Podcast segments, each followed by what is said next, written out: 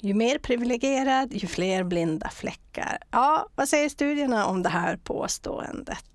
Vi fortsätter i matrisen och kikar idag på när privilegierna går i hjälparens favör och också när privilegierna går i klientens favör. Jag hoppas du är redo för här kommer nästa avsnitt av KBT-podden. Jag heter Lena Olsson Lalor och hälsar dig hjärtligt välkommen.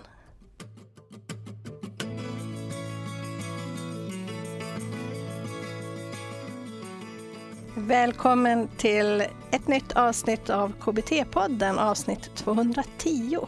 Idag när jag spelar in det här är det måndag 19 juli 2021. Jag heter Lena Olsson Lalor och fortsätter att prata om makt och privilegier i psykoterapi. Sånt här som är bra för dig att veta som behandlare. Och det här är tredje delen. Idag kommer vi då titta på just det här när privilegierna går i vår favör, alltså hjälparens. Och också när privilegierna går i klientens favör. Och hur det kan bli då och vad vi behöver vara uppmärksamma på, vi som hjälpare. Malin är specialistpsykolog, specialist i klinisk psykologi och psykoterapi. Jobbar på en öppenmottagning för vuxna inom psykiatrin. Lektor på Norges arktiska universitet och är även privatpraktiserande. Hon är förstås författare till den här boken som vi pratar om idag, Makt och privilegier i psykoterapi. Så den intervjun kommer alldeles strax. I vår poddblogg kan du läsa en sammanfattning och också ta del av våra länkar till andra relevanta avsnitt. Och jag har lagt där kulturella utmaningar i psykologi, jag har lagt normbrytande beteende. Jag har också lagt dit terapeuters upplevelse av lyckade och misslyckade terapier. Så bli ambattrebehandlare.se 210. Där kan du hitta massor av smått och gott. Ja, idag är det då måndag 19 juli 2021 och det är fortfarande soligt och varmt och skönt här uppe i Luleå.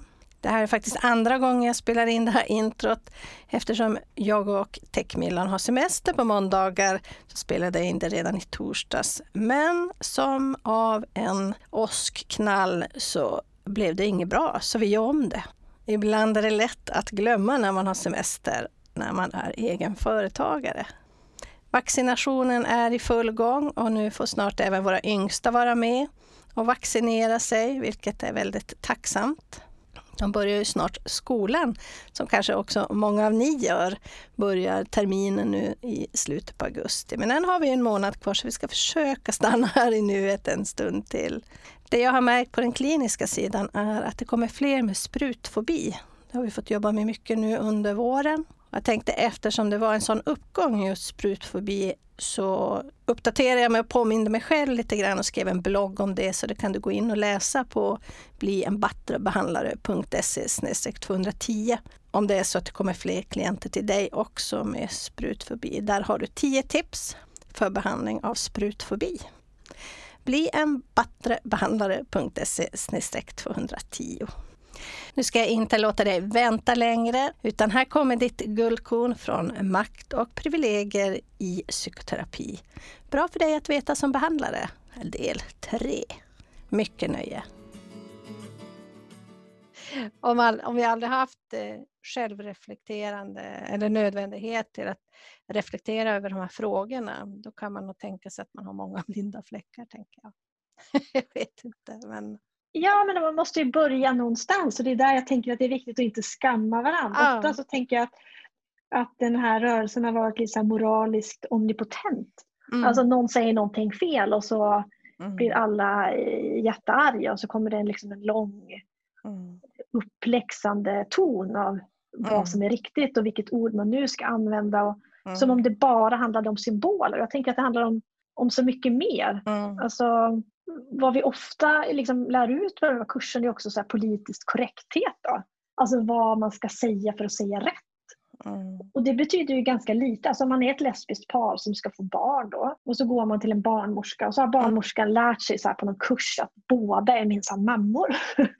Ja. och, och eh, hon pratar till båda som om de är mammor och så och lesbiska kan minsann också få barn och så. Mm. Men om det bara är en intellektuell kunskap och den här barnmorskan innerst inne tycker att det är inte helt lika normalt. Mm. Så kommer det att kännas på någon nivå. Mm. Att det märks. Ja, det märks. Alltså det blir påklistrat. Så, så därför tänker jag att det är lite problematiskt med så här regnbågsflaggor i väntrummet och så. För att folk har gått en kurs. Om, mm. om det mm. inte betyder någonting. Alltså vad betyder det mer än att mm. jag är hbtq-vänlig? Liksom? Vad, vad, betyder det mer då? Betyder det att jag har gjort upp med min egen homofobi? Betyder att jag skulle vara helt, helt 100% bekväm om min son kom ut ur garderoben? Mm. Alltså, mm. bety, betyder det verkligen det? Ja, det är bra frågor. Ja, det här var ett klipp från avsnitt 210, ett litet guldkorn till dig. Och det handlar om makt och privilegier i psykoterapi. Bra för dig att veta som behandlare del 3. Och vill du ta del av den långa versionen av det här avsnittet, gå till blienbattrebehandlare.se 210 och unna dig en köpprenumeration där. Det långa avsnittet handlar också om just det här med privilegier, hur många man har och mycket man har, hur privilegierad man är och hur det ställer till det då med våra blinda fläckar och vi behöver göra för att bli varse om dessa. Både när de går i terapeutens favör men också i klientens favör. Så för att du ska kunna lyssna på hela avsnittet går du in och köper en prenumeration på blienbattrebehandlare.se 210. Oavsett om du prenumererar eller inte kan du förstås ta del av vår sammanfattning. Där länkar vi också till andra relevanta avsnitt som den här veckan tycker jag passar bra med kulturella utmaningar i psykoterapi, normbrytande beteenden. Jag lägger också dit den här lyckade och misslyckade terapier, hur vi som hjälpare ser på det. Om du tycker om våra guldkorn får du gärna ge oss en recension i din poddfångare och ett gott betyg för god karma. Nästa gång kommer vi att prata om integrerad primärvårdshälsa. Tills dess hoppas jag och Tekmillan att du får ha en skön vecka och hoppas också på ett snart återhörande då. Hej så länge!